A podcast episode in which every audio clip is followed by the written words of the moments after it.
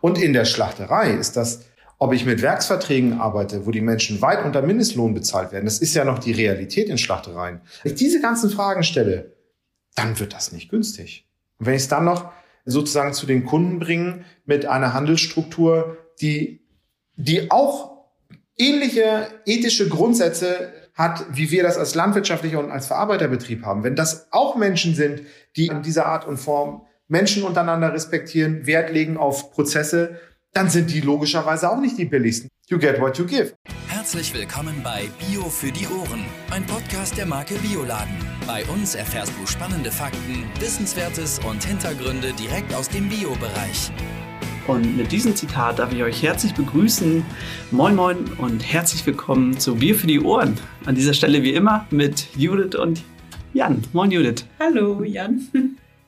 Wir sprechen heute mit Carsten Bauk vom Baukhof über ökologische Masthähnchen. Was bedeutet das überhaupt, ökologische Masthähnchen? Was gehört da alles zu? Was macht ein Masthähnchen aus? Und dort sprechen wir nicht nur über Tierhaltung, sondern auch ganz wichtig über Qualitäten, über die Landwirtschaft und die Aufzucht generell und was damit alles zusammenhängt. Seid gespannt und schön, dass ihr eingeschaltet habt. Moin Carsten, schön, dass du da bist. Moin. Moin Carsten. schön, dass wir heute ähm, äh, sprechen und äh, vielleicht magst du dich selber einmal kurz ein bisschen vorstellen. Wer bist du? Was macht ihr alles? Ja, Carsten Bauk äh, vom Bauhof in Klein-Südstedt. Äh, das ist einer von den vier Baukhöfen, also drei landwirtschaftliche Betriebe und eine Mühle. Ich ähm, leite den Betrieb hier in Klein-Südstedt. Verheiratet, drei Kinder, wird aus Passion zunehmend mehr und äh, leider fast nur noch Büro und Vertriebsthemen und so weiter aber sehr tiefgehend ausgebildet Richtung Landwirtschaft und ähm, das Thema Geflügel, Tierhaltung allgemein, aber vor allem Geflügel ist mein absolutes Steckenpferd und dieser Betrieb hat sich in den letzten 22 Jahren dahingehend verändert, dass wir mal ein sehr intensiver Gemüsebaubetrieb waren und heute versuchen mit der Tierhaltung und alles, was vor und nachgelagert ist, unseren Platz in dem Markt zu finden und da glaube ich, äh, sind wir relativ gut aufgestellt, was landwirtschaftliche Prozessqualität und die, die Verarbeitungsqualität angeht. Und das ist immer mein, mein Ziel gewesen. Und ähm, wenn ich mir meine Familie, wenn ich mir meine Kollegen, wenn ich mir unseren Betrieb so angucke, dann ist das für uns inzwischen so das Identitätsstiftende geworden, rund ums Tier ähm, Prozesse zu organisieren, die am Ende auch zu guten Produkten führen. Und ähm, das erfüllt mich mit Freude. Jetzt hast du gerade was zu einer Person gesagt. Vielleicht kannst du noch was ein bisschen zum Betrieb sagen. Wir sind einer dieser drei landwirtschaftlichen Baughöfe und dann gibt es ja noch die Mühle und wir sind der kleinste der Bauernhöfe, sind aber auch gleichzeitig der vermarktungsintensivste, weil von den anderen Betriebsstätten zu uns das Futter kommt und wir hier auch sehr viele, im Bauhofkontext sehr viele Tiere halten. Das hängt damit zusammen, dass bei uns die Futtermühle ist, dass bei uns die Schlachterei ist, dass wir hier die in Verkehrbringung sozusagen unserer Waren haben. Unser Betrieb selber hat nur um die knapp die 100 Hektar insgesamt reden wir aber von 450 Hektar auf den Baughöfen und da arbeiten wir ja sehr, sehr eng zusammen. Bei uns auf dem Betrieb in Klein-Südstedt sind wir jetzt gute 50, ich glaube 54 Menschen im Moment. Insgesamt umfasst der Bauhof mit der Mühle zusammen auch Mitte 400 Menschen, die sozusagen in dem, in, in dem Gesamtbaukauf-Kontext arbeiten. Danke dir. Gibt es irgendwas, was du besonders gern magst? Mögen, mögen also, im Sinne von. Äh, ja, an deinem Job? Am liebsten bin ich wirklich in den Tieren, an der Krume, mache das, äh, wofür ich mal angetreten bin. Aber die Lebensrealität zeigt, dass äh, ich ja eher tatsächlich auf dem Hintern sitze oder rumlaufe mit dem Telefon in der Hand und ähm, mich darum kümmern müssen, dass die Kollegen die Arbeit machen dürfen ähm, und das auch wirklich richtig gut machen, für die ich mal angefangen habe und für die ich mal aufgetreten bin. Ja, Auslauf, ne? Bräuchtest du auch. Ja, manchmal bräuchte, wir doch vielleicht direkt zum bräuchte Thema. ich mehr Auslauf, ganz genau. Das ist, äh, kommt etwas zu kurz bei mir. du, wollen wir vielleicht einfach mal so ein bisschen mit so ein paar Basics anfangen. Wir wollen ja heute über Masthähnchen sprechen. Der Verbraucher würde eigentlich eher gucken, wenn er nach gutem Fleisch guckt. Hochwertige Hähnchenbrust, Hähnchenbrustfilet, Hähnchenkeule und was es alles gibt. Aber wir wollen vielleicht erstmal klären, wo kommt das denn überhaupt her? Also gibt es nur ein Huhn und gibt es einen Hahn? Gibt es von dem Fleisch?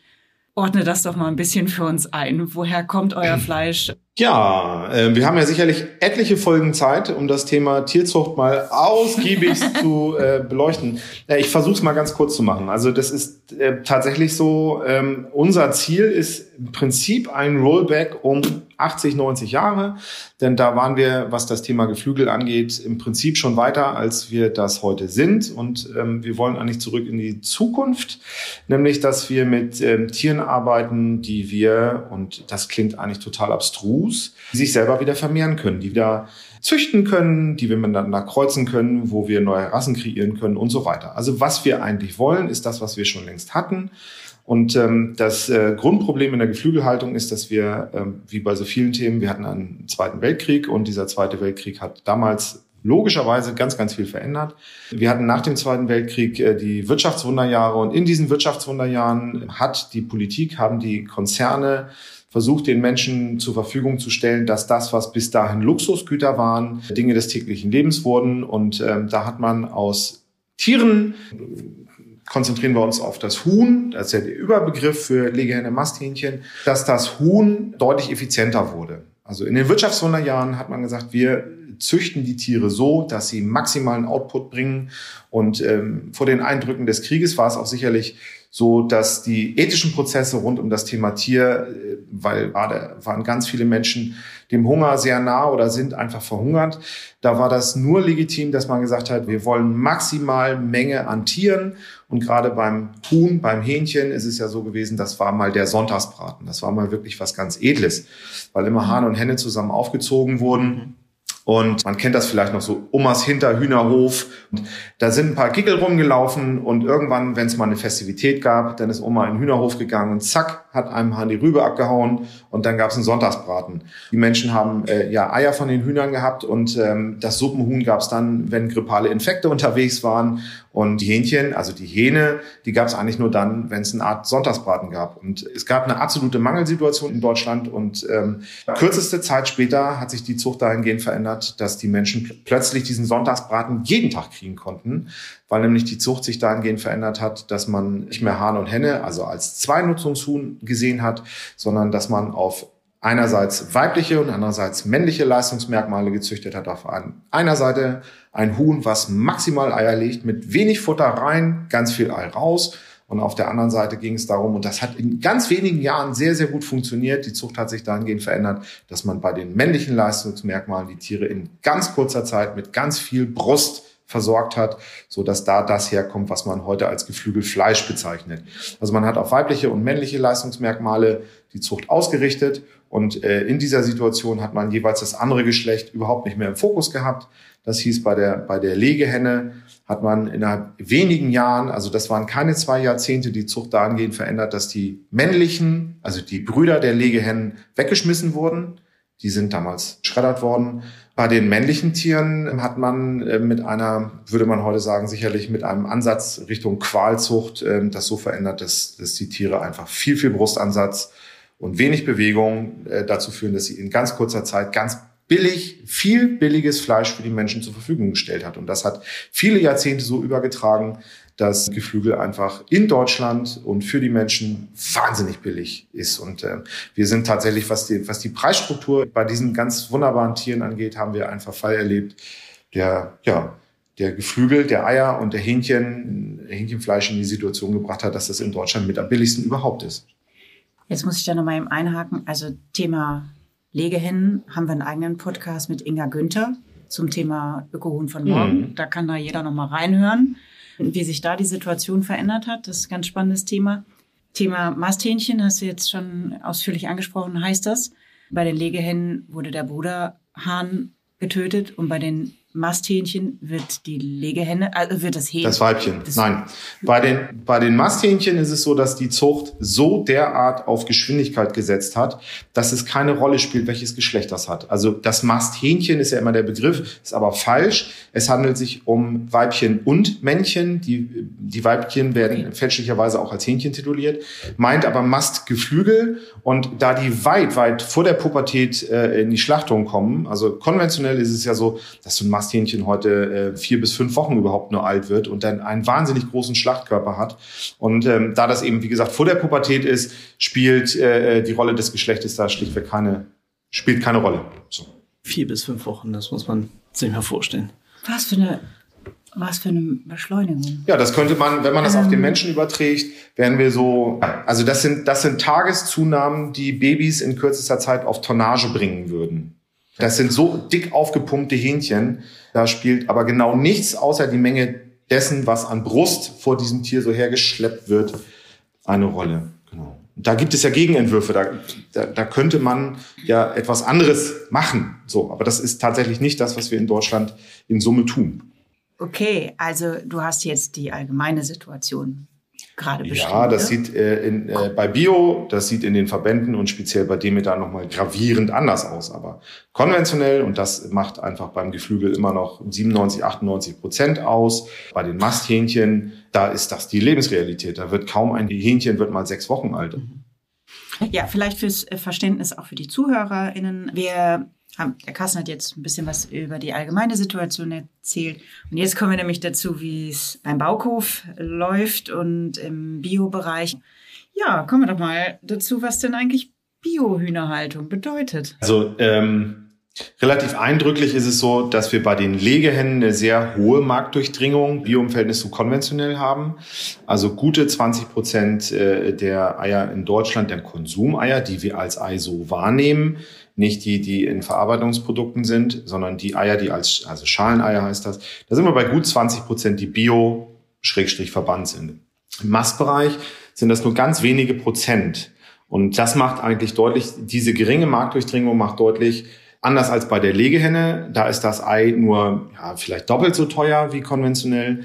Aber im Fleischgeflügelbereich ist es so, dass wir, wenn wir mal ein konventionelles Hähnchenbrustfilet uns angucken, das ist ja das, was viele Menschen so als Geflügelfleisch wahrnehmen, ich jetzt nicht, aber das ist das, wenn man an Geflügelfleisch denkt, meinen die meisten Menschen Brust. So, und wenn wir mal angucken, es gibt kein Produkt, was mir bekannt ist jetzt so, wo die Preisspreizung zwischen konventionell und Demeter, also hier ganz konkret von, vom Bauhof, so hoch ist wie bei der Hähnchenbrust. Da sprechen wir vom Faktor, äh, Faktor 6 ungefähr.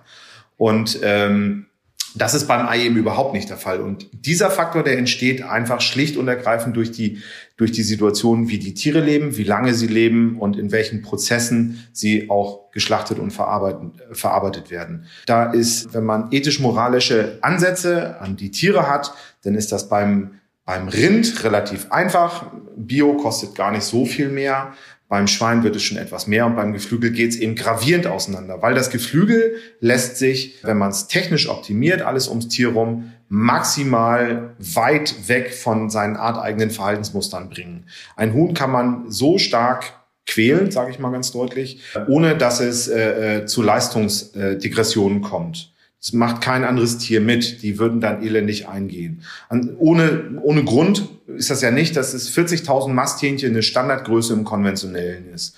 Da sind 40.000 Kreaturen in einem Stall. Das sieht ganz anders aus äh, bei Bio und äh, dann gibt es nochmal einen großen Schritt. Die Richtlinien bei Demeter, die gehen da nochmal deutlich drüber raus und wir auf dem Bauhof haben dann nochmal unsere ganz eigenen Vorstellungen. Also die Spreizung von, äh, wie wird das Tier gehalten.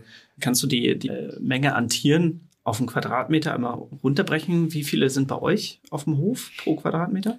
Also konventionell ist es so, dass wir je nachdem, ob man von Hähnchen, Pute, was also in der Mast, bei den Hähnchen ist es üblich, bis an die 40 Kilo ranzugehen auf den Quadratmeter Lebendtiermasse auf den Quadratmeter. So emotionslos wird es dann ausgedrückt. Bei der Pute sind es noch immer äh, irgendwie weit über 50 Kilo Tier.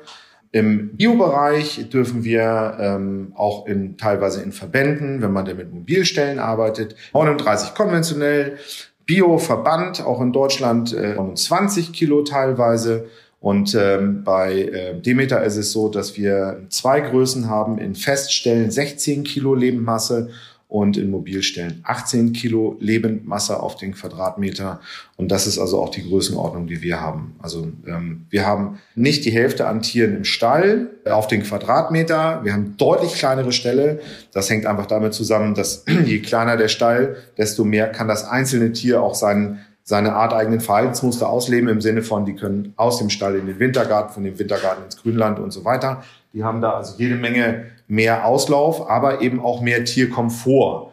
ohne dass man das jetzt immer nur in Quadratmeter, Zentimeter und Gewicht ausdrücken will. Demeter tut immer nochmal richtig deutlich oben einen drauf, weil die Überlegung die ist, was braucht eigentlich jedes Lebewesen, um seine arteigenen Verhaltensmuster ausleben zu können. Und das kann man nicht mit dem vergleichen, was ein technisch optimierter Tierproduktionsprozess so hergibt, sondern das funktioniert definitiv nur, wenn man, äh, wenn man das Tier als solches betrachtet. Wo kommt es her? Was will es natürlicherweise?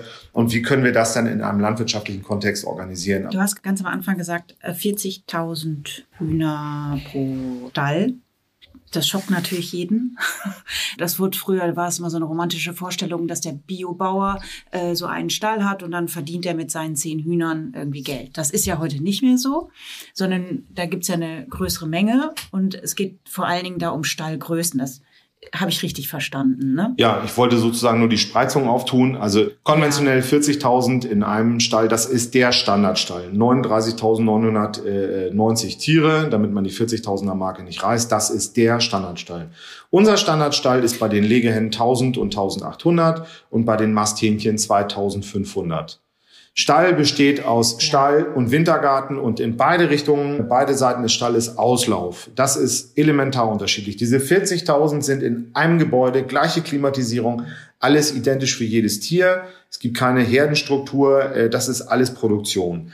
Und bei uns ist es so, dass äh, wir Küken, Mittelmast und Endmast so organisiert haben, dass die Tiere wirklich dem Wachstumsstadium entsprechend äh, maximalen guten Umfeld sind. Und zweieinhalbtausend Tiere ist für uns schon eine sehr große Gruppengröße.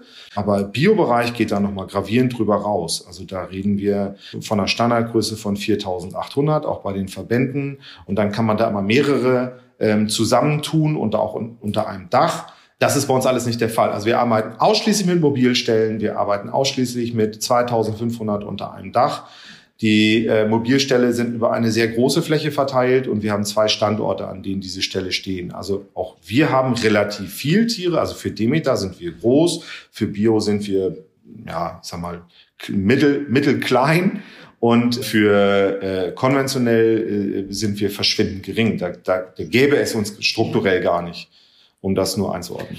Also weißt du, ich habe das, Carsten, ich habe das vor allen Dingen deshalb gefragt, weil natürlich ganz häufig dann so gesagt wird, ja, die Bios, die tun immer so, als also hätten sie ausschließlich kleine Ställe. Die Besonderheit bei Demeter ist ja die, dass es immer eine flächengebundene Tierhaltung gibt. Wir können nur mit einer gewissen Menge Futterfläche, also Ackerbau und Tierhaltung sind aneinander gekoppelt. Nur wenn wir eine gewisse Menge Ackerbau mit, mit entsprechendem Futter für die Tiere zur Verfügung stellen, kann auch eine gewisse Menge an Tieren gehalten werden. Und das ist absolut restriktiv. Und das sind die im, im Verhältnis wenigsten Tiere zur größten Fläche bei Demeter. Das hängt einfach damit zusammen, dass wir relativ geringe Erträge fürs Tierfutter haben und die Tiere eben entsprechend versorgt sein müssen. Dann auf der anderen Seite, ja, auch wir haben eine sehr große Anzahl von Tieren in den Stellen. Die, die, groß ist ja immer eine sehr relative äh, Situation, groß und klein, das fühlt sich für jeden Menschen anders an. Es ist aber ganz klar so, dass wir, wenn wir runtergebrochen aufs einzelne Tier uns den Tierkomfort angucken wollen, dann kann man, äh, wenn man das wirtschaftlich organisieren muss, und auch wir wollen davon leben, auch ich will meine Kinder auf eine Schule schicken, von der ich glaube, dass sie gut ist für sie. Wir wollen uns auch mit besten ökologischen Lebensmitteln ernähren. Ich will auch eine vernünftige Krankenversicherung haben und ich möchte auch Urlaub machen können. Ne? So, also auch wir müssen Geld verdienen können. Und das tun wir mit einer Form der Tierhaltung, von der wir glauben, dass die sehr gut ist. Aber auch die muss profitabel laufen. Das ist überhaupt gar, gar keine Frage. Und dafür braucht man eine gewisse Menge an Tieren um den Tieren diesen Komfort zu ermöglichen. Das kann man nicht mit 200 Tieren in einem Stall machen, denn der Betreuungsaufwand pro Stall wäre fast identisch. Ob da 1000 Tiere drin sind oder 100, ist eigentlich die gleiche Arbeit. Also muss man immer gucken, ja. wie kann man den Tierkomfort des einzelnen Tieres nicht aus dem Auge verlieren und dann aber die Gruppengröße so organisieren, dass es für die Endkunden bezahlbar ist und für uns auch wirtschaftlich machbar. Sonst ähm, gäbe es diese Form der maximal guten Tierhaltung eben nicht. Genau. Dafür habt ihr ja eben auch einen Preis bekommen. Ihr seid vor allen Dingen Vorzeigebetrieb da für vorbildliche Tierhaltung und deshalb arbeiten wir ja auch mit euch zusammen. genau. ist das ein Grund? Hm. Es wäre schön, wenn du uns einfach mal so ein bisschen mitnehmen würdest. Also Küken schlüpfen und wie geht's dann weiter? Also wir sind hier, wir fangen jetzt mal ganz klein an, im wahrsten Sinne des Wortes. Ja, sehr gerne. Also wir haben einen Biobetrieb, einen Biolandbetrieb, einen kleinen Biolandbetrieb in der Nähe von Osnabrück, ähm, der für uns die Masthähnchen-Elterntiere hält. Dieser Betrieb hat auch eine kleine Brüterei. Ähm, wir sind da ein relativ großer Kunde. Diese Elterntiere legen die Eier, die kleine Biolandbrüterei, die brütet die Eier aus. Äh, die verbringt sie mit einem Kleintransporter, der sehr muckelig warm ist, direkt nach dem Schlupf zu uns wir haben am Betrieb ein, also ganz dicht an, an dem Ort, wo wir leben und auch essen und wo wir immer wieder auftauchen. Da haben wir sozusagen unsere Kükenstube, unsere Aufzucht. Da kommen immer diese zweieinhalbtausend kleinen puscheligen Kükchen rein. Da drin ist es sehr warm. Diese Tiere haben dort das, was äh, so Küken unter der, unter der Klucke in der natürlichen äh, Situation hat. Die finden diese, dieses Mikroklima vor. Das ist also tatsächlich so, dass dann da äh, viele kleine Küken rumwuseln auf teilweise Stroh, Hobelspäne. Da finden sie Futter, da finden sie Wasser. Da ist es dann am Anfang noch sehr warm, dann wird es immer kühler mit der Zeit, dass die Tiere etwas abhärten und äh, da finden sie Aufbaumöglichkeiten, also Möglichkeiten, wo sie in der, in der Höhe sich bewegen können, so, so eine Art dreidimensionales äh, Stallsystem, das ähm, ranghohe und rangniedrige Tiere ausprobieren können. Was ist denn für mich die richtige Ebene? Also dort können sie flitzen, dort können sie springen, dort können sie hochklettern. Wenn die Tiere dreieinhalb Wochen alt sind, ähm, dann ziehen sie bei uns um. Das ist dann oh, 500 600 Meter weit entfernt. Dort steht der dann für Sie vorbereitete Mobilstall. Der ist dann deutlich größer. In diesem Mobilstall ziehen Sie um. Dort finden Sie dann die ganzen Rahmenbedingungen, die Sie in klein hatten vorher, jetzt in deutlich größer. Dafür äh, muss man sie erst zwei Tage im Stall lassen, damit sie sich da wirklich gut zurechtfinden und alles einmal abgewuselt haben. Wenn Sie den Stall kennengelernt haben, dann öffnet man den Wintergarten, äh, dann haben Sie das erste Grün. Also der Wintergarten, der hat keinerlei Boden drinne. Also das sind beides, so ein Mobilstall muss man sich vorstellen wie so ein Kinderschlitten mit so einem Foliengewächshaus oben drauf. Der hat, äh, der ist gut isoliert, der ist schön muckelig warm. Äh, der hat aber ähm, keine Betonplatte, kein Metall oder nichts. Der steht einfach auf dem Mutterboden, auf dem Grünland bei uns. Und ähm, wenn Sie diesen nach den zwei Tagen diesen eingestreuten Bereich verlassen, dann gehen sie in den Wintergarten und da haben sie dann das erste Grün, was sie dann beweiden und bepicken können. Äh, da sind sie dann erstmal ein, zwei Tage in Anfang in Reizüberflutung unterwegs, dann stehen sie nämlich im Grün und haben damit ganz viel zu tun, ihre Umgebung kennenzulernen. Wenn sie dann diesen Wintergarten für sich als sichere Heimat und guter Unterkunft akzeptiert und, und kennengelernt haben, dann öffnen wir die Klappen und dann können die Tiere aus dem Stall und über den Wintergarten auch jeweils in den Auslauf rausflitzen. Dann haben die Tiere eine sehr, sehr große grüne Fläche ähm, rechts und links des äh, Stalles, den sie dann äh, bearbeiten können. Und dort leben die Tiere dann bis zu zwölf Wochen und dann werden sie auch bei uns geschlachtet. Genau. Oh nein. Ja, am Ende des Lebens. Das hätte ich. Das ist die Realität. Ganz genau. Und das ist, äh, da braucht man überhaupt nicht drum rumreden. Also in dem Moment, wo man, äh, wo man Tiere hält, müssen auch die Tiere am Ende geschlachtet werden. Und in dem Moment, wo wir Menschen uns vor dem Schlachtprozess wegducken, guckt auch keiner mehr hin, wie das passiert. Also gesellschaftliches Tabuthema ist das inzwischen eigentlich geworden, das Thema Tiere töten. Und wenn ich, wenn ich Eier esse, wenn ich äh, Milch trinke oder Käse esse, also alle tierischen Eiweiße, die ich zu mir nehme, haben zufolge, dass für mich Tiere gehalten werden. Und ähm, dann müsste ich eigentlich auch in der Lage sein zu schauen, wie findet das unter welchen Umständen wo statt. Und da versuchen wir sehr viel Transparenz an den Tag zu legen und das findet also auch bei uns statt. Aber auch diesen Prozess kann man unter den geltenden äh, Rahmenrichtlinien, die uns die Verordnungen so vorgeben, so wenig schlecht und ich möchte fast sagen so gut wie möglich gestalten. Aber auch da steht am Ende das Schlachten. Aber erstmal müssen sie ja was essen. Ja. Darauf wollte ich auch gerade hinaus. So. Was dürfen Hühner denn alles fressen? Ja, Hühner sind Allesfresser. Ähm, Hühner ähm, haben so wie Menschen und Schweine, wir haben tatsächlich ähnlich, ähnliche Verdauungssituationen. Also wir haben einen einhülligen Magen. Die Kuh hat ja mehrere Mägen, sieben. Und ähm, wir Menschen, die Schweine und auch das Huhn, wir sind eigentlich Allesfresser. Das heißt, wir haben einen sehr sauren Magen. Da kommt, ähm, da kommen die Lebensmittel rein und ähm, oder die Futtermittel und äh, die verdauen wir. Also von diesem, die könnten eigentlich alles fressen, dürfen wir ganz vieles nicht. Wir nehmen zum Beispiel keinerlei tierische Eiweiße, also dürfen wir als Landwirt nicht. Wir würden den Tieren gerne Würmer, Engerlinge und so weiter sozusagen aktiv auch zur Verfügung stellen, weil sie das sehr gerne fressen. Das dürfen sie, wenn sie im Grünland finden, was sie auch häufig tun, dann dürfen sie es fressen, aber wir dürfen es nicht einbauen. Das heißt, wir haben nur ähm, zur Verfügung das, was uns die Landwirtschaft schenkt. Und das ist so eine, äh, das ist so eine Futtermischung, die besteht aus ja, bis zu 15 verschiedenen Bestandteilen. Also ganz, ganz viel äh, Verschiedenes. Das ist äh, viel Getreide, das also Verschiedenes, was wir so auf den Betrieben haben. Vorrangig da Mais und Weizen. Also Mais ist kein Getreide, aber zählen wir jetzt mal hier ganz großzügig dazu. Also am meisten kriegen Sie Weizen, dann Mais, dann Erbsen, Sojabohne, Ackerbohne, alle solche Geschichten. Das, was sozusagen die Menge an Energie stellt, ist vor allem Getreide und Mais und das, was die Menge an Eiweiß äh, zur Verfügung stellt, was die Tiere brauchen. Und die Tiere brauchen sehr viel Eiweiß.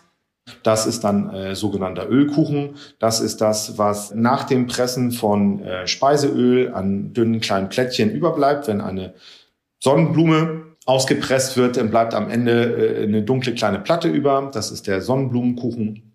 Und davon brauchen wir relativ viel äh, im Futter für unsere Tiere. Das muss insgesamt sehr schmackhaft sein damit sie es auch wirklich gerne fressen. Das gibt sehr, sehr äh, große äh, Bedingungen, was auch die Menge an Futter vom eigenen Betrieb oder aus Futterkooperativen angeht, also mit dem, was an Flächentierkopplung Demeter vorgibt. Aber da sind auch Komponenten dabei, äh, die nicht nur nicht aus der Region und auch nicht aus Deutschland kommen, sondern die von daher kommen, wo die Ölmühlen, von denen wir den Kuchen bekommen, ihre Ackerkulturen herbekommen, aus denen sie das Öl produzieren. Also das ist immer sozusagen das, das Speiseöl und das Geflügel hängt immer unmittelbar zusammen.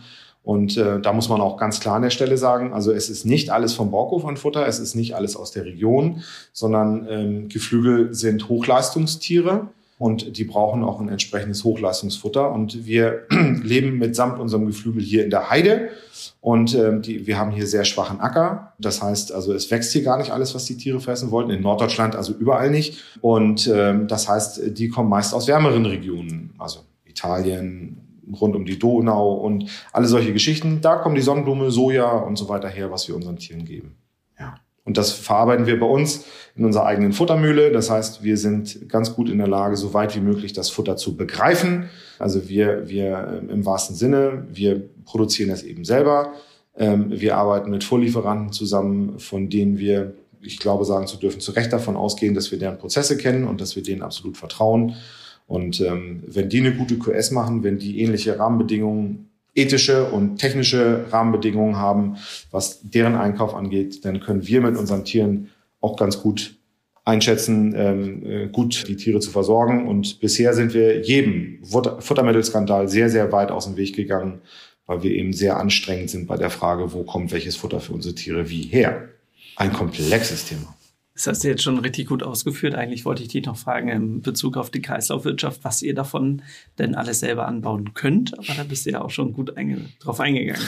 Möchtest du noch was hervorheben sonst ähm, dazu oder hast du das naja, jetzt Wir befinden uns ja mitten in der Zeitenwende und in dieser Zeitenwende können wir gerade jetzt ganz aktuell erleben und es hat mich äh, schwerst, schwerst gewundert, dass wir für konventionell Bio und für Demeter also sehr hohe Preisunterschiede haben. Das ist erstmalig. Und zwar hängt das damit zusammen, dass die Bioverbände und auch Demeter sehr, sehr stark äh, Ansprüche an die, an die äh, Örtlichkeiten und an die Qualitäten stellt. Also wir wollen grundsätzlich nicht irgendwelche Waren aus Regionen, die wir nicht überblicken können.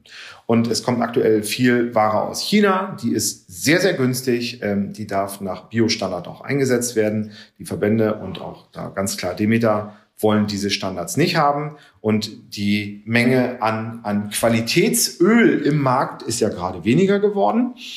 Auch da wird ja oft günstig eingekauft. Und das hat zur Folge, dass äh, plötzlich erstmalig eine ganz massive Preisspreizung zwischen Biofutter und äh, Demeterfutter entstanden ist. Also das Futter für unsere Tiere soll schmackhaft sein. Da sind sehr viele Komponenten aus äh, Baughofkreislauf mit drinne. Aber auch wir brauchen von diesem Ölkuchen eben gewisse Mengen. Und die sind gerade so teuer, wie das noch nie der Fall war. Und das hängt einfach schlichtweg damit zusammen, dass wenig Öl verkauft wird. Und wir merken, dass wir plötzlich in einem globalen Kontext unterwegs sind also auch als kleiner Demeter-Betrieb in einem globalen Kontext uns bewegen.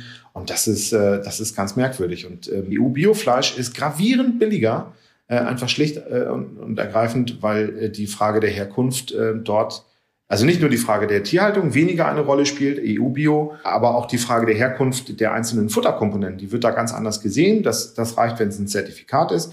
Die, die Prozesse rund um das Thema Bio, die müssen stimmen. Aber die Frage, was jetzt besser ist, ob eine Sonnenblumenkuh, ein Sonnenblumenkuchen aus einer Sonnenblume aus Italien oder aus Soja aus China entsteht, die spielt halt eben bei uns äh, eine große Rolle und EU-biotechnisch ist das nicht der Fall. Und insofern merken wir jetzt gerade, dass, äh, dass das massive Auswirkungen auf das Thema, was kostet ein, ein Kilo Hähnchenbrust hat. Das war tatsächlich vorher nie so der Fall. Also Zeitenwende.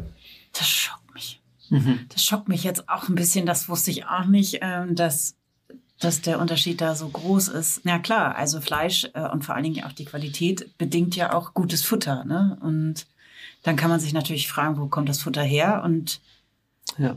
Ja, das ist ganz, das, das ist wirklich faszinierend, ähm, äh, faszinierend beim Geflügel. Es gibt ja immer diesen saloppen Spruch Input, Put, Put, Output. Ne? Also das Huhn lässt eben mit sich, wenn es in technische Rahmenbedingungen eingebunden ist, ganz, ganz viel machen.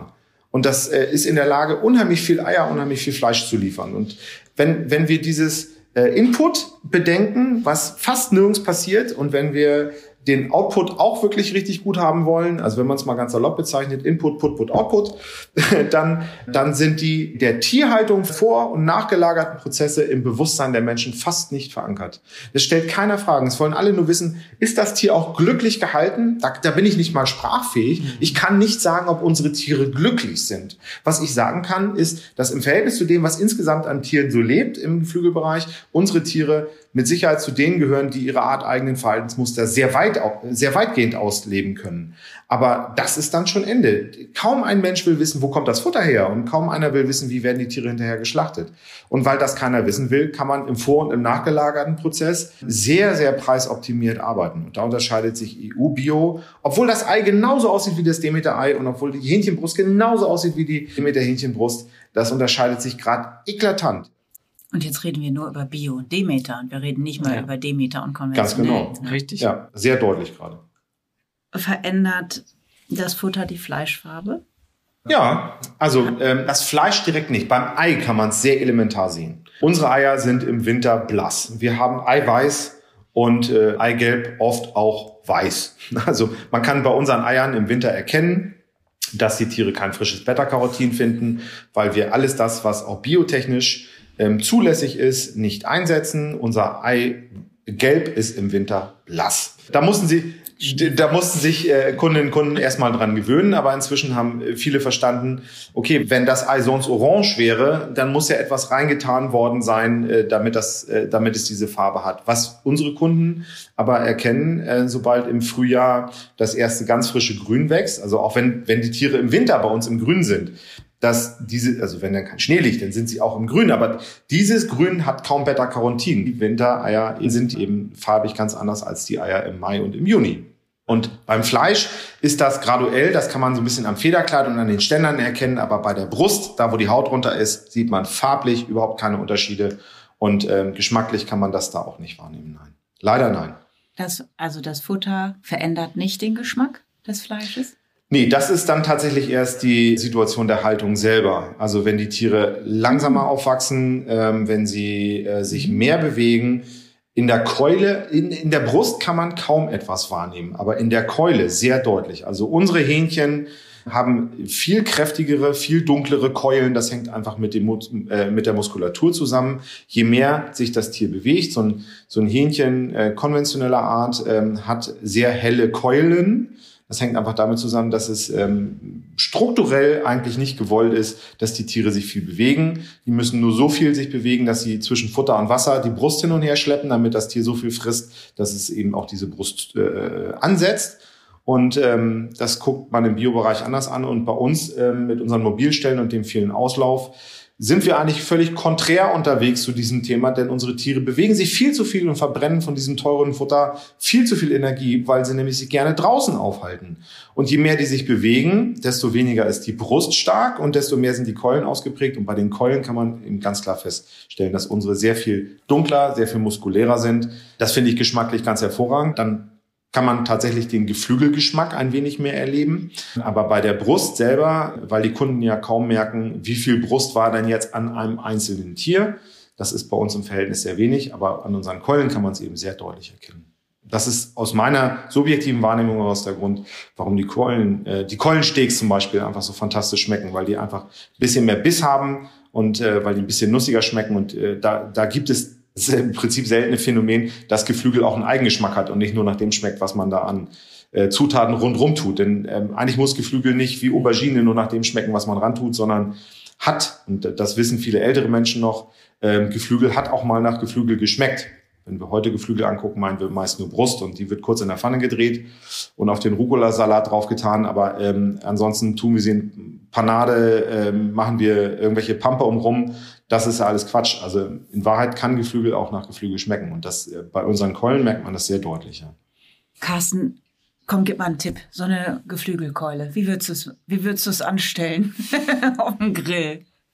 Also wenn wir jetzt schon mal Geschmack sind, das, ich habe jetzt so Lust, da gleich äh, in diesen Laden zu gehen, wenn wir heute Abend so eine Keule zu holen. Wenn du die ganze Zeit sagst, das schmeckt so nach Geflügel. Ja, das ist also aus meiner Sicht ist das Keulensteg das das Beste, was wir haben. Also ähm, die Keule ähm, könnte man als Ganzes kaufen. Also das ist dann die klassische Hähnchenkeule. Die kann man aber auch in Ober- und Unterkeule aufteilen. Und was ich, glaube ich, am besten finde, ist das Aufteilen dieser Keule nach Drumstick. Also das ist das äh, die untere Keule. Da ist dann, äh, da hat man, äh, wenn man die zubereitet wie Chicken Wings, äh, mal richtig ein schönes Stück Fleisch am Schlegel. Ne? Dann hat man Knochen in der Hand und kann den ganz animalisch so abkauen. Und wenn man das Hähnchenkeulensteak hat, da ist eben ohne Knochen Oberkeule und die lässt sich dann auch kurz braten, also die braucht länger als die Brust, aber die kann man in der Pfanne oder in so einem Breta, also am liebsten mag ich das aus dem Breta oder eben auf dem Grill langsamer, viel langsamer als jetzt ein anderes, äh, ein anderes Stück Fleisch. Aber wenn man, wenn man dem, dem Tier das, was es im Stall länger gelebt hat, auch ein bisschen mehr Zeit im Zubereitungsprozess gibt, dann ist das ein wahnsinnig saftiges und, und äh, besonders intensiv, im positiven Sinne äh, intensiv schmeckendes Stück Fleisch.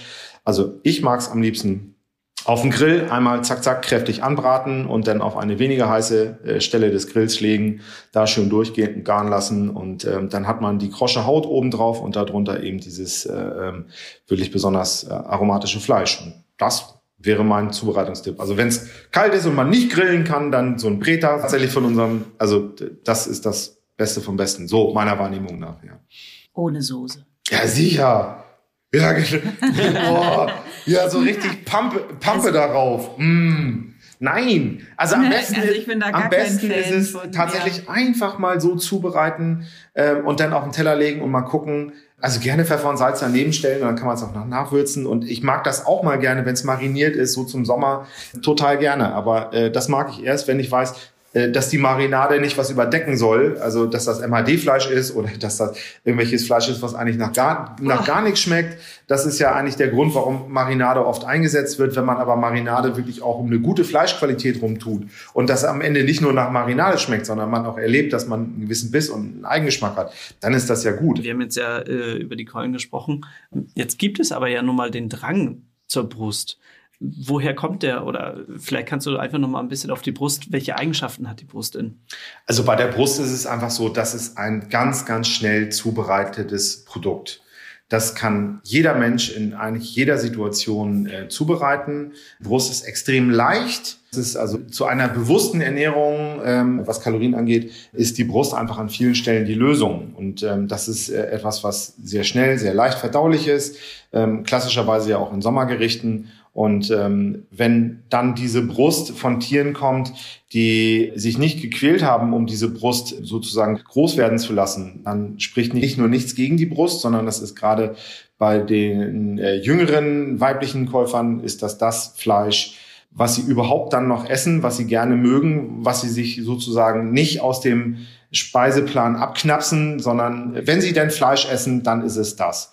Und wenn man weiß, dass das aus einem guten Kontext kommt, dann ist das, glaube ich, äh, eine Antwort auf eine Ernährung mit Fleisch, die sich viele Menschen ganz bewusst also gerade die Flexitarier gönnen sich extra kein Fleisch, weil sie sagen, ich kenne ja keine Einkaufsstätte, wo es dieses Fleisch in der Qualität gibt, äh, wo ich das ohne schlechtes Gewissen essen kann. Und ich glaube, die Brust ist genau die äh, Antwort für diese Menschen. Also ich esse grundsätzlich wenig Fleisch und wenn, dann will ich nur beste Qualität. Beste Qualität nicht nur im Sinne von, was, wie ernähre ich mich, sondern die Lebensmittelqualität und die landwirtschaftliche Prozessqualität, die dahinter steht, die ist dann eben ausschlaggebend. Und unsere Brust ist für genau diese Menschen, ähm, glaube ich, die Brücke hin zu, ich habe wirklich mal Lust, wieder ein Stück Fleisch zu essen und ähm, dann nehme ich genau dieses Stück Fleisch. Erkennt man gutes Fleisch oder hochqualitatives Fleisch noch bei der Zubereitung an bestimmten Merkmalen? Ja, das ist die Frage der, der Geschwindigkeit, ähm, ähm, wie man es, also also die Tierhaltung selber, ähm, die, die zeigt sich und die Frage der Zubereitung, das zeigt sich. Und in dem Moment, wo man das Fleisch in der Pfanne hat, Grillpfanne, wie auch immer, ich bleibe jetzt mal bei der Pfanne, da wird ein Fleisch, was sehr, sehr intensiv und sehr triebig gewachsen ist, also ganz viel Masse in ganz wenig Zeit, das wird hinterher sehr stark auswässern.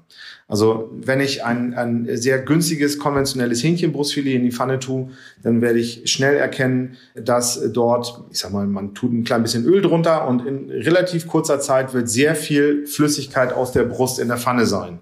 Dann ist das eine wässrige Ölemulsion.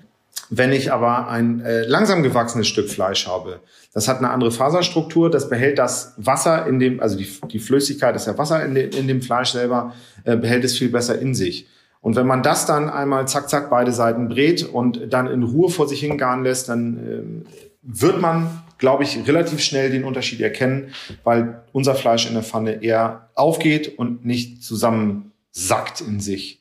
Ähm, das ist aber eine Frage der, der Lebensdauer der Tiere. Willst du da nochmal zwei, drei Beispiele nennen? Also Haltung.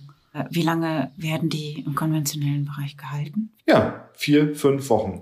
Fünf Wochen ist schon eine Vier, fünf, fünf Wochen. Wochen ist schon eine lange Mast. Also das Küken ist geschlüpft, bis es ist in so einer es ist in so einer Tunke drehend an der Straßenecke irgendwo äh, für den Kunden bereit, sind äh, fünf Wochen, maximal sechs Wochen vergangen.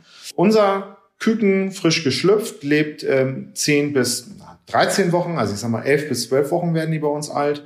Diese Lebenszeit, also dieses deutlich mehr an Lebenszeit bei nicht mehr Kilo zeigt einfach, dass das Tier langsam im Verhältnis ist das ja immer noch schnell, aber viel, viel langsamer wachsen durfte und ähm, die Geschlechtsreife erlebt hat, sicher äh, draußen erlebt hat, sein eigenes Futter einzusammeln, also Gras zu picken, Sand zu baden, äh, die Elemente zu erleben. All das hat ein Tier, was in einem geschlossenen 40.000er Stall bei immer gleicher Klimatisierung äh, groß gepumpt wurde, sicherlich nicht erlebt. Und unsere Tiere mussten mal vom Habicht weglaufen, haben Regen auf den Kopf gekriegt, haben Sonne gesehen. Viele von denen haben Schnee erlebt. Manche Tage ist viel zu heiß, da macht man nur morgens rausgehen äh, und abends dann wieder. Also wenn man jetzt gerade, jetzt ist es draußen sehr warm, machen unsere Tiere richtig Siesta. Die haben genau überhaupt keinen Bock, nachmittags äh, in, der prallen Sonne draußen zu sein. Dann verkrümmeln die sich in den Stall. Wenn man sie aber morgens dann wieder rauslässt, wenn die früh morgens, wenn wir die Luken aufmachen, dann ist das, äh, dann sind die weißen Hähnchen wie mit so einer Milchkanne ausgegossen, fließen die alle aus dem Stall, nutzen das äh, und nachmittags, späten Nachmittags sind die dann wieder draußen, fangen Insekten, äh, suchen nach Würmern, äh, sind im Grünen. Das alles führt dazu, dass das Fleisch eine ganz andere Qualität hat. Ja, das finde ich super spannend. Und jetzt kommen wir nochmal zu deinem ähm, Punkt. Du hast schon mehrmals Arteigen gesagt, ja? Äh, Arteigen dürft sie aufwachsen. Ja, genau. Also das sind ja Weibchen und Männchen zusammen und ähm, die wachsen, wenn sie aus der Kükenstube in den, in den, in den Mobilstall umziehen, dreieinhalb Wochen, dann ziehen sie um und mit eben über vier Wochen haben sie dann ja auch schon das Grünland. Dann müssen sie relativ viel in kürzester Zeit kennenlernen, weil sie dann ja komplett den Witterungsbedingungen ausgesetzt sind. Der Stall ist noch schön muckelig warm, da ist Futter, da ist Wasser, da lebt man in so seiner Komfortzone. Aber man kann sich das vielleicht vorstellen wie so ein, wie so ein Pubertier, was man dann lernt, mal rechtzeitig aus der Hütte rauszukriegen. Also nun geh doch mal spazieren. Und da muss man gewisse Anreize schaffen. Da muss man dafür sorgen, ähm, dass die Tiere äh, über ihre, äh, über ihre Neugier und den Reizen, die man ihnen bietet, ähm, das Grünland erkunden. Also erst den Wintergarten, da ist man noch geschützt. Aber sobald die dann rausgehen, haben die ganz, ganz viel in kurzer Zeit, wie gesagt, zu erleben und zu lernen. Da ist der starke Wind der im Stall überhaupt nicht der Fall war. Das ist für so ein kleines Tier, was noch nicht voll befiedert ist. Die haben erst so mit der sechsten, siebten Woche relativ komplett geschlossenes Gefieder. Die sehen am Anfang schon so aus. Also wenn sie geboren, also wenn sie schlüpfen, wenn sie ganz jung sind, dann haben sie nur so einen leichten Flohm. Ne? Dann sind es die ganz süßen kleinen Puscheltierchen.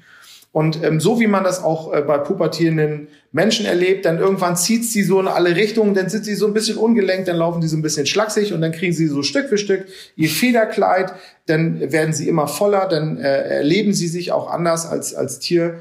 Und ähm, dieses, dieses Federkleid äh, gilt es dann an den, an den Elementen auszutesten. Dann kriegen sie das erste Mal Regen auf dem Kopf, dann kriegen sie richtig Wind unter den Federn. Und das ist so schön zu sehen, wenn die dann vorm Stall stehen und das Flattern anfangen und mal gucken, wie sich das anfühlt, wenn der Wind da mal so richtig unter die, äh, unter die Federn greift. Äh, wenn sie das erste Mal Regen auf den Kopf kriegen, dann stehen die wie die begossenen Pudel. Dann müssen wir Menschen auch manchmal hin und gucken so, no, no komm mal und geh mal wieder rein in die Bude hier. Zieh dich mal wieder warm an. Und wenn die Sonne ähm, aus dem Himmel ganz stark runterscheint, dann haben wir und die Hähnchen vor allem vorneweg das Problem, dass der Habicht gerne angreift und äh, sich gerne kleine Tiere wegholt. Das heißt, die müssen lernen, schnell in den Stall reinzuflitzen, wenn sie erleben, da werden Artgenossen gerade weggefangen, dann müssen sie ganz schnell wieder rein. Also alles das, was das Tier natürlicherweise draußen in der freien Wildbahn auch erleben würde. Hühner sind Waldrandbewohner, die ent entfernen sich nie so weit von ihrem Wald, weil sie einfach immer sicher gehen müssen, dass der Habicht sie nicht zu fassen kriegt. Und wenn man dann das Grünland so gestaltet, wenn man die ganze Stallsituation so gestaltet, dass sie trotz und alledem sehr gerne rausgehen, aber sehr wach sind bei dem, was ist eigentlich wichtig, äh, dass mein Leben erhalten bleibt. Dann sind die den ganzen Tag irgendwie mit rumgewuselt in Gang, ähm, sind dadurch und bleiben dadurch auch sehr aktiv. Und das ist etwas, was man bei Hähnchen sehr selten sieht. Mastgeflügel sieht man fast nie im Grünland, weil äh, die Tiere einfach in so kurzer Zeit viel zu schnell dick geworden sind. Das ist auch beim EU-Biostandard oftmals der Fall. Und unsere Tiere müssen sich, dürfen sich von Anfang an natürlich mit ganz anderen Rahmenbedingungen auseinandersetzen. Und insofern sehen wir sie auch bis ins Schlachtalter rein draußen rumlaufen. Und das ist, ähm, das ist vor dem Hintergrund der Hähnchenhaltung insgesamt, ist das etwas, was ähm, sehr wenigen Tieren so geht. Ja. Und die kommen gut miteinander klar? Ja. Oder gibt es da auch Scherereien? Nee. Also auch da. Oder gibt es da auch Scherereien? Also Jan, wirklich. Bei uns gibt es doch keine Scherereien. Das wäre jetzt ein bisschen lustig. Ich bin, ich bin verheiratet und habe eine 19-jährige Tochter. Ich sage hier gar nichts. nee, also es ist natürlich äh, sehen wir auch Revier- und Rangverhalten. Also natürlich hauen sich auch ähm, äh, genauso wie bei den Bruderhähnen hauen sich manchmal die Masthähnchen, die männlichen, richtig an auf die Rübe untereinander. Das ist wie Pausenhof 15-, 16-jährige Jungs. Klar. Aber das ist eine Art eigenes Verhalten, das also Revierverhalten. Das ist, wer ist der dickste von uns? Wer hat hier die Hosen an? So, das machen die Mädels untereinander nicht. Die haben da andere Möglichkeiten. Aber die Jungs, die können ja mit ihrem Testosteronschub manchmal noch nicht so richtig umgehen. Die rennen wie doof aufeinander los und haben in aller Regel in dem Moment, wo es dann passiert ist, gar nichts mehr in der Birne und dann haben die auch schon wieder vergessen, was, was war der Anlass, um sich jetzt hier zu zanken. Also die verletzen sich dabei nicht, aber dieses, äh, dieses, oh, ich bin hier der Dickste, ähm, das haben die durchaus, ja. Und das wird ein konventionelles Hähnchen nie erleben, weil es in diese, in diese Pubertät, in diese Geschlechtsreife ja nie reinkommt. Carsten, ich würde gerne nochmal auf die Schlachtung ähm, eingehen. Du hattest ja auch gesagt, Schlachtung eben nur ähm, unter den bestimmten Voraussetzungen und Bedingungen. Ihr schlachtet selbst? Ja, wir haben eine eigene Schlachtung. Also das ganze Geflügel wird bei uns mhm. komplett von uns geschlachtet. Das ist so die Rinder und die Schweine bei uns auf den Betrieben, ähm, weil man entweder nur Geflügel oder Rotfleisch nennt sich das Rind und Schwein auf einem Betrieb schlachten darf. Die bringen wir in eine nahe Bio-Neuland-Schlachterei ähm, und der ganze Prozess nach Schwein und Rind schlachten dort läuft dann auch wieder bei uns. Aber Geflügel ist vollständig bei uns auf dem Betrieb, ja. Also wirklich von ganz vorne bis ganz hinten gedacht. Genau. Und ähm, wenn man auf das Thema Schlachtung guckt, dann ist, glaube ich, erstmal zu sehen, das Schlachten ist der eine Prozess, aber die Frage, wer holt unter welchen Umständen wie die Tiere aus ihrem gewohnten Umfeld. Also der Transport, das Fangen, der Transport und der Bereich, bevor sie betäubt und getötet werden. Das sind ganz elementare Punkte. Das sind die Stresspunkte fürs mhm. Tier und das kann man minimieren. Also bei uns ist es immer so, dass immer einer von den Verantwortlichen beim, beim Tierefang dabei ist. Also das andere ist, äh, machen wir aus den wir haben keine Fangkolonne, so wie das sonst ist. Wir haben keine Menschen, die von extern kommen und bei uns die Tiere aus dem Stall fangen, sondern das machen wir immer mit unseren landwirtschaftlichen Kollegen. Beim Hähnchenfangen, das ist der Job, den keiner wirklich gerne macht, weil da hört das schöne Leben für die Tiere auf. Dann nehmen wir sie aus dem Stall, da bringen wir sie in die Kiste. Die Kiste bringen wir vom Acker, wo die Tiere standen, zur Schlachterei und da werden sie dann eben betäubt und getötet. Das macht logischerweise keiner von uns wirklich gerne. Und insofern ist es so, dass, also ich sag mal, 45, 46 Mal im Jahr von 52 Wochen hat das Jahr, so oft schlachten wir, bin ich beim Fangen dabei. Wenn ich nicht dabei bin, dann ist mein, mein Kompagnon dabei, also einer von uns beiden immer. Genauso läuft das bei den Legehennen, bei den Bullen, was auch immer.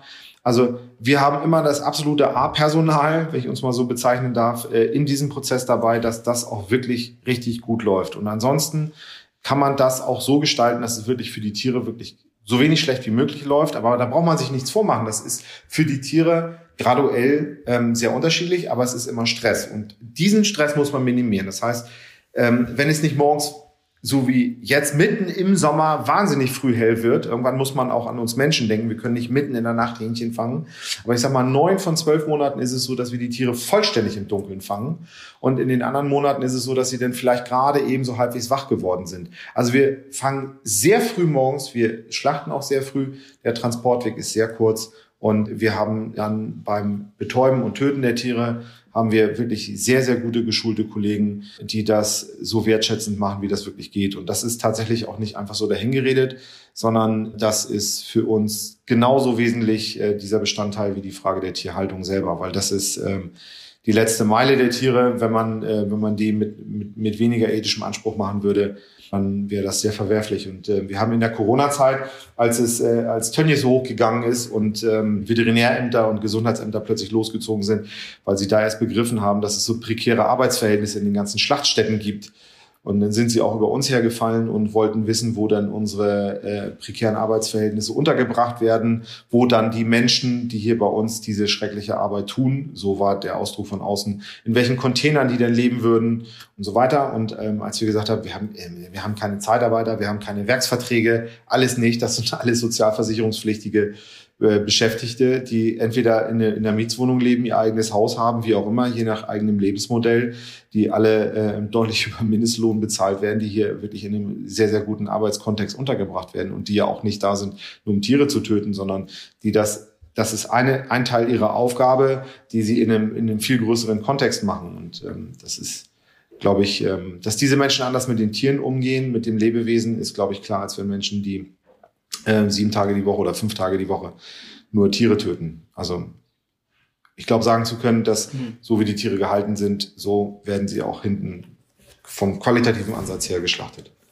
Jetzt hast du die ganzen Punkte der Schlachtung und äh, natürlich auch eure Arbeiter, also ähm, euer Team besprochen. Und das spiegelt sich natürlich dann auch alles in, dem, in der Qualität und in, im Preis am Ende des Tages wieder, ne?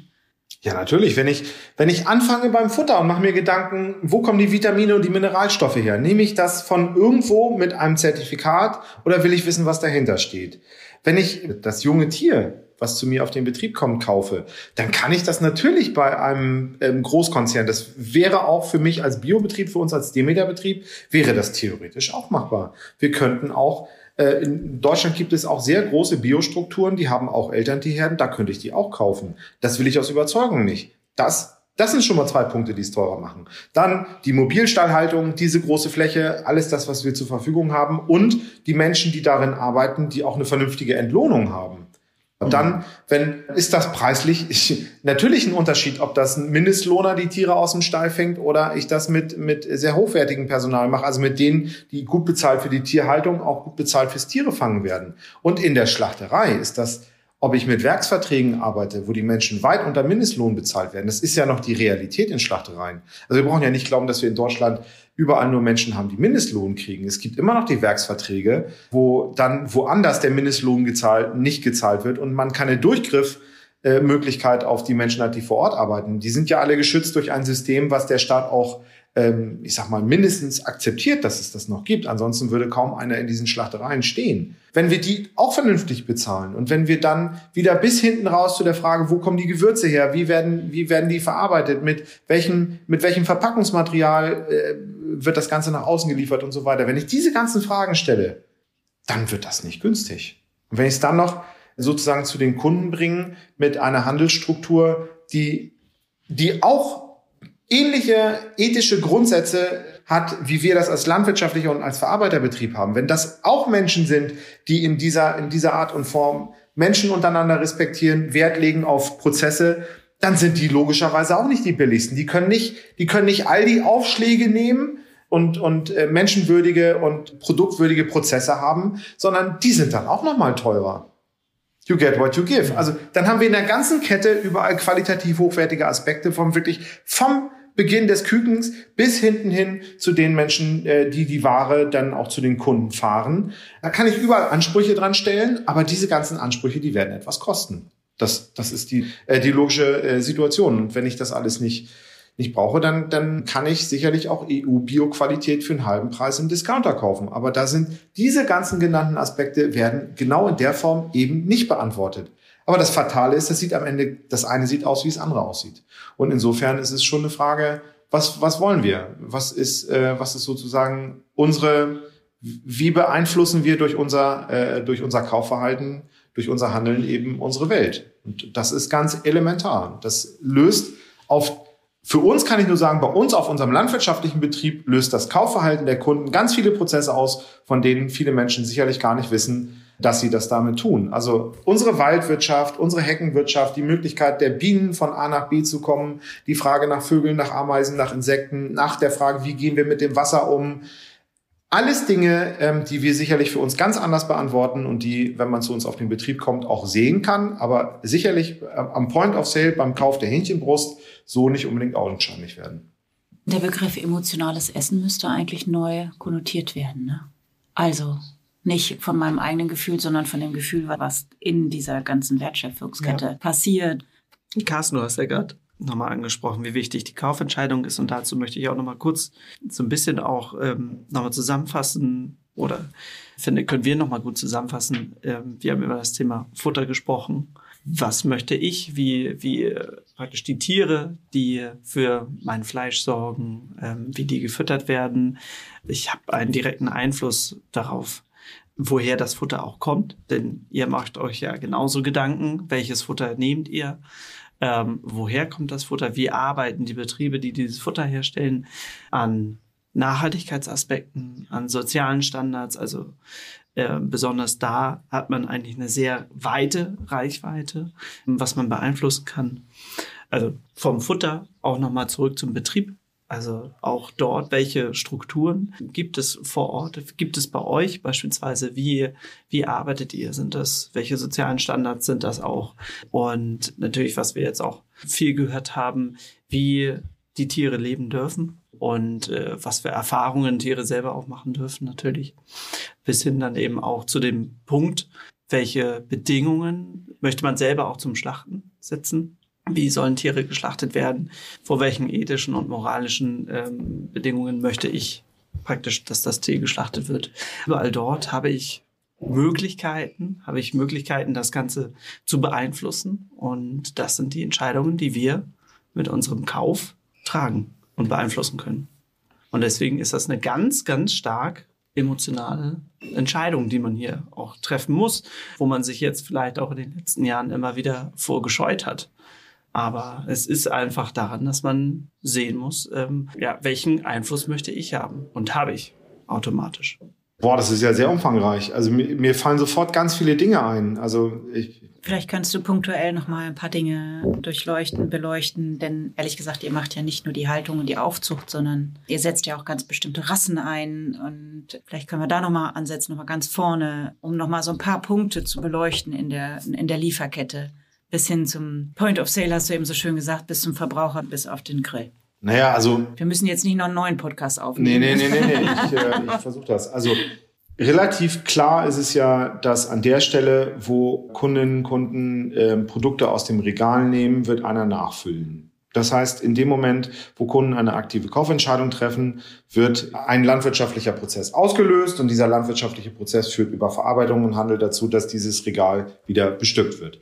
Soweit so anonym. Wenn man aber Vertrauen schenken mag an, an die Stellen, die dahinter stecken, dann kann man sich bei diesen Betrieben melden und mal Fragen stellen. Und an ganz, ganz vielen Ecken wird es so sein, dass die vollmundigen Versprechungen, die im Vorfeld gemacht wurden, äh, hinterher ins Leere laufen werden. Das ist in vielen konventionellen Strukturen. Da äh, hat man ganz gläserne Situationen, da hat man tolle QR-Codes und die landen in der in aller Regel ähm, bei Schlachtstätten oder ähnlich.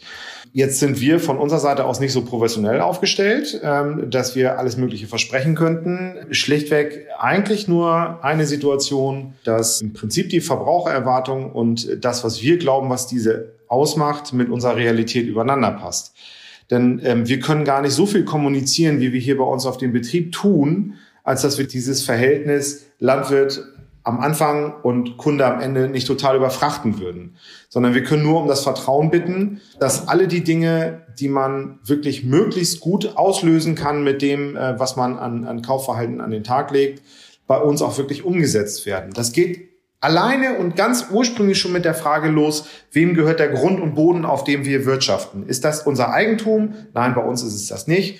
Meine Vorfahren, die haben das in eine gemeinnützige Trägerschaft übergeben eine Landbauforschungsgesellschaft, die hat Wald, die hat Ameisen, Bienen, Vögel und so weiter. Das ist das, was deren Aufgabe ist, aber die ist Besitzer der Flächen, auf denen ich heute wirtschaften darf. Das Ganze hat einen Hintergrund. Ich kann diese Flächen nicht beleihen, ich kann die nicht verkaufen und die wird auch nicht vererbt. Es geht hier auf dem Bauhof nicht darum, dass Familie Bauk das betreibt, sondern immer die Menschen, die mit den Idealen unterwegs sind, wie die Altvorderen sich das überlegt haben. Und es gibt eine Bedingung, hier werden nur Menschen arbeiten bei uns auf dem Betrieb, die nicht den Namen Bauk haben, darum geht's überhaupt nicht, sondern die in der Lage sind, hier mit biologisch-dynamischen Konzepten diesen Betrieb so zu erfüllen, dass die Menschen, die in der gemeinnützigen Trägerschaft sitzen, sagen, jawohl, das sind die Menschen, die zu uns passen. Das bedeutet ganz klar, dass die Gewinnoptimierung für diesen Betrieb, also wir wollen auch davon leben, aber es wird nie so sein, dass auf diesem Betrieb gewinnoptimiert sozusagen die ganze Struktur ausgerichtet wird. Und so trägt sich das immer wieder durch, durch eigentlich alle Bereiche was so einen landwirtschaftlichen Betrieb ausmacht, ist ja der Boden. Das ist ja alles das, auf dem wir sozusagen alles weitere entwickeln können. Mit dem gehen wir sicherlich so um, dass der über Generationen auch hier weiter bewirtschaftet werden kann. Ansonsten würden wir den Pachtgrund, weswegen wir diesen Betrieb haben, ja verlieren. Wir gehen mit dem Wasser, glaube ich, sagen zu können, ähm, sehr gut um. Wir gehen mit den Möglichkeiten, die wir haben, eben Insekten und die ganze Flora und Fauna ähm, so zu schützen, dass wir sagen können, das ist der nächsten Generation auch noch möglich, das, was wir hier heute tun. Und das sollte eigentlich in landwirtschaftlichen Prozessen eine Selbstverständlichkeit sein. Wenn wir aber schauen, äh, wenn wir durch die Regionen fahren und sehen, dass die Flächen immer größer werden, dass es immer weniger Hecken gibt, wenn wir feststellen, dass auf den Scheiben immer weniger Insekten sind, dass wir in der Grundwassersituation immer mehr Belastungen haben, dass wir überall Dinge haben, die uns Menschen immer näher kommen und die wir als belastend erleben, dann sind die ganz oft landwirtschaftlichen Ursprungs. Das sind aber nicht die Bauern, die diese Probleme machen, sondern das sind in aller Regel die Verbraucherinnen und Verbraucher, die einen Prozess auslösen, den die Bauern letzten Endes ausbaden müssen. Also wenn dieser landwirtschaftliche Kontext, vor dem ich nehme ein Lebensmittel zu mir, komplett ausgeblendet wird und nur noch der Preis entscheidend ist über, über das, was ich in meinen Einkaufskorb tue, dann wird das zwangsläufig zu den Dingen führen, die wir gesellschaftlich immer elementarer erleben. Und wenn ich das nicht will, wenn ich, wenn ich durch Deutschland fahre, wieder äh, Insekten auf der Windschutzscheibe haben möchte, heißt also, es fliegen wieder Insekten durch die Luft. Wenn ich glaube, dass es Bienenhaltung geben muss, damit wir Menschen unsere Kultur und unsere Naturlandschaft erhalten können. Wenn ich davon ausgehe, dass Gewässerschutz etwas wirklich Elementares ist, weil das ist unser wichtigstes Lebensmittel, wenn alle diese Dinge für mich wichtig sein sollten, dann kann ich nicht, ich sag mal ganz platt, äh, das, das immer billigste Lebensmittel einkaufen um mit dem Finger auf die Bauern zeigen, sondern das löse ich, wie gesagt, an der Stelle, wo ich ins Regal greife, ganz elementar aus. Also hinter meiner Kaufentscheidung stehen so tiefgreifende Prozesse, dass mir als Bauer das gar nicht möglich ist, die Vielfalt dessen, was das bei uns auf dem Betrieb auslöst, äh, mit der Kaufentscheidung sozusagen mitzutransportieren. Ich wüsste ja gar nicht, ich müsste ja erklären, was ist das, was hier bei uns auf dem Betrieb los ist und was wäre die Alternative.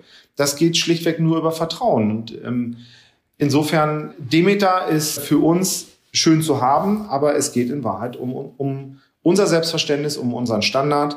Und ich glaube, der hat eine sehr hohe Qualität und dass das logischerweise dann auch einen hohen Tierkomfort mit sich zieht, dass wir äh, in unseren Böden eine hohe Anzahl an Regenwürmern haben, dass wir eine hohe Aktivität haben, dass wir mit unserem Wasser umgehen. Das sind nur die logischen Konsequenzen aus diesem, aus unserem Grundverständnis von, ähm, wie wollen wir enkelgerechte Landwirtschaft betreiben.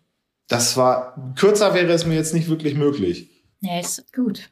Carsten, wir haben so vier Satzanfänge vorbereitet, die du vielleicht einfach zu Ende sagen könntest, zu Ende sprechen, vervollständigen könntest. Carsten Bauk ist leidenschaftlicher Bauer. Bauer. Bauer aus Überzeugung, ja. Ich bin nicht äh, Ah. Agrarökonom, ich bin kein Landwirt oder irgendwas. Ich bin aus tiefster Überzeugung und wirklich, dass das, was für, für mich den Namen ausmacht, ich bin richtig gerne Bauer. Schön. Die Fleischmanufaktur Baukhof steht vor allem für Ja, allerbeste Lebensmittelqualität. mein größter Wunsch in der Tierhaltung ist Den Tieren die arteigenen Verhaltensmuster zu ermöglichen und damit ähm, die Landwirtschaft und die Tierhaltung weiter in die Zukunft zu führen. Also ich hoffe, dass die Tierhaltung, wenn man sie gut betreibt, immer wird äh, Bestandteil der Landwirtschaft bleiben können und nicht zunehmend mehr in Verruf geraten, weil das wird der Tierhaltung und auch der Landwirtschaft insgesamt nicht gerecht. Unsere Produkte sind eine gute beziehungsweise sogar die beste Wahl, weil ich davon ausgehe, dass äh, für kritischste und oftmals schlichtweg auch anstrengende Kunden ähm, wir eine Lösung darstellen, damit es ihnen beim Verzehr unserer Lebensmittel wirklich gut geht. Ja, lieber Carsten, vielen, vielen Dank für das tolle Gespräch. Sehr informativ. Danke dir, Judith, natürlich auch. danke Jan, danke Carsten, das war total spannend. Ja, ich bedanke mich auch sehr herzlich, Judith und Jan. Ihr habt mich da gut durchgeleitet. Wunderbar. Sehr schön. Du hast noch Fragen oder Anmerkungen? Dann schreib uns an podcast.bioladen.de. Bio für die Ohren wurde dir präsentiert von Bioladen, eine Marke des Bio-Großhandels Weiling. Biopionier seit 1975. Dir hat gefallen, was du gehört hast? Dann sei bei unserer nächsten Folge Bio für die Ohren wieder dabei. Infos zum Podcast findest du auf bioladen.de.